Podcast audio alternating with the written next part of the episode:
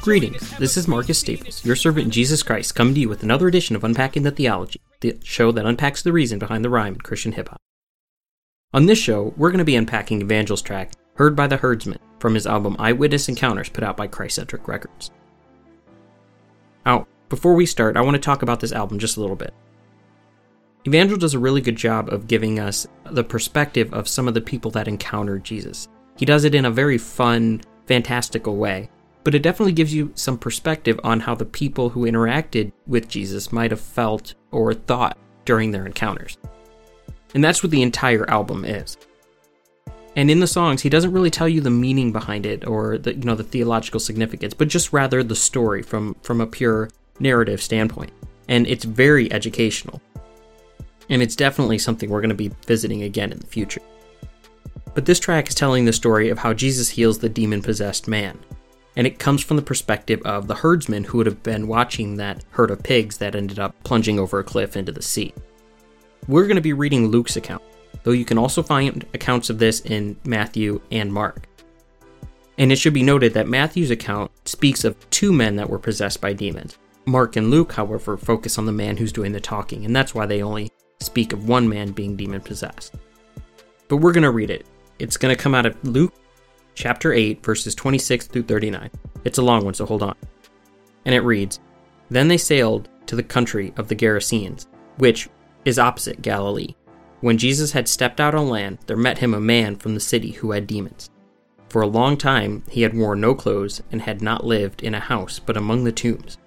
When he saw Jesus, he cried out and fell down before him and said with a loud voice, What do you have to do with me, Jesus, Son of the Most High God? I beg you, don't torment me. For he had commanded the unclean spirit to come out of him, for many a time it had seized him. He was kept under guard and bound with chains and shackles, but he would break the bonds and be driven by the demon into the desert. Jesus then asked him, What is your name?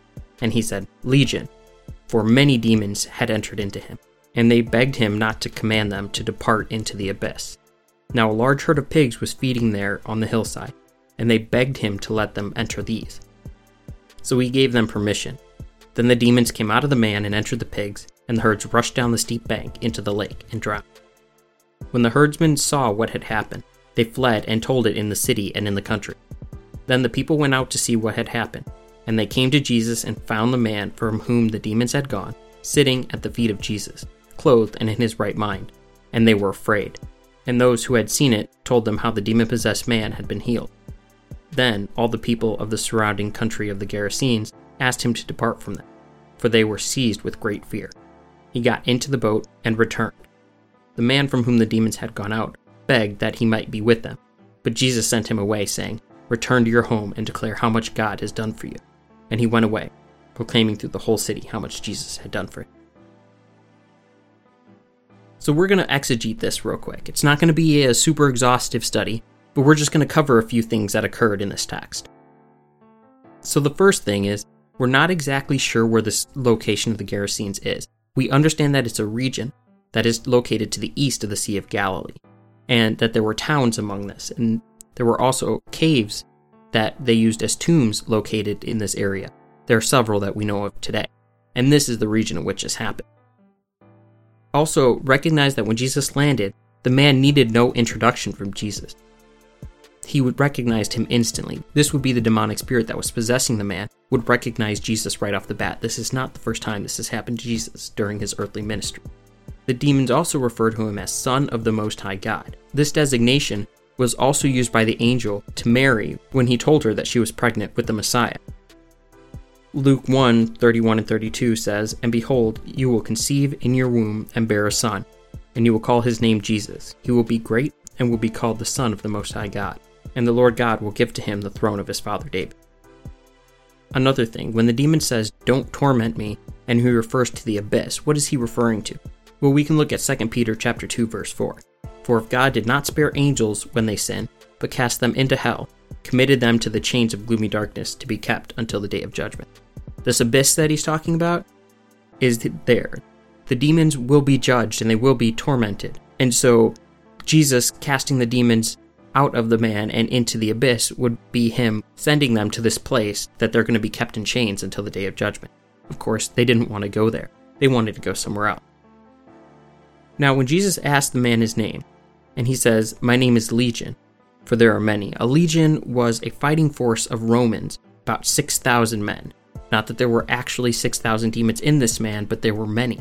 And that's how they identified themselves with a group of many soldiers, so a legion. A large herd of pigs being in this area is a giveaway that this area wasn't a heavily populated Jewish area, or at least it had a large presence of Gentiles, because pigs were unclean to the Jews, and there's no way they would have been hurting them. They have no reason to hurt them if they can't use them as food. That's really all the pigs would have been good for.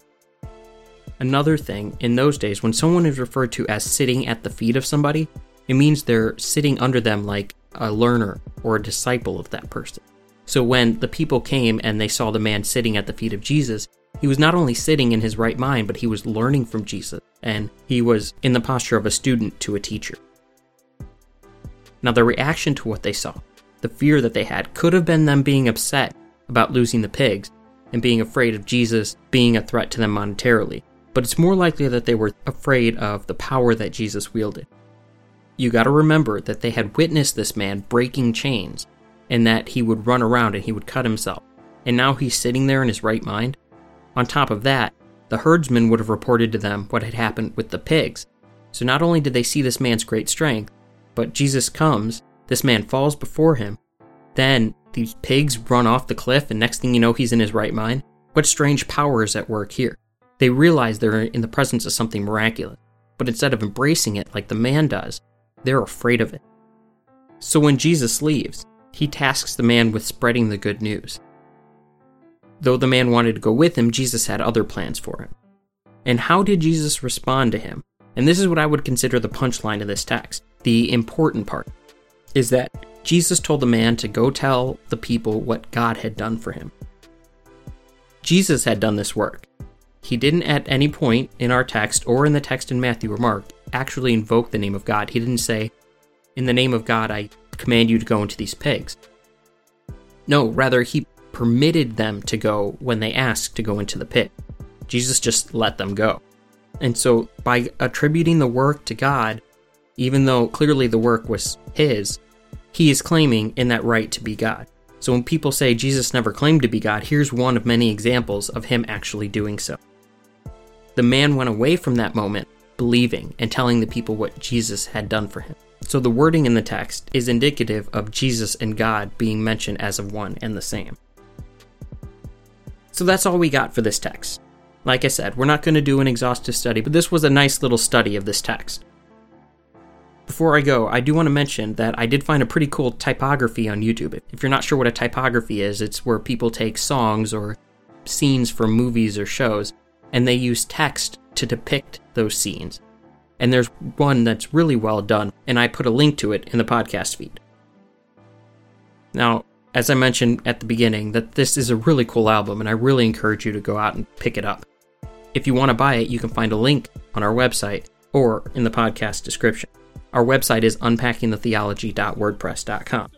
And as always, if you have any songs you would like us to unpack, please leave us a note in the comments section or use the link to find us on Google Plus or Facebook. We hope you can join us for our next unpacking. Thank you and God bless. What just occurred? Did something just jump in the herd? Absurd. Let me head into town, start spreading around just what I observed.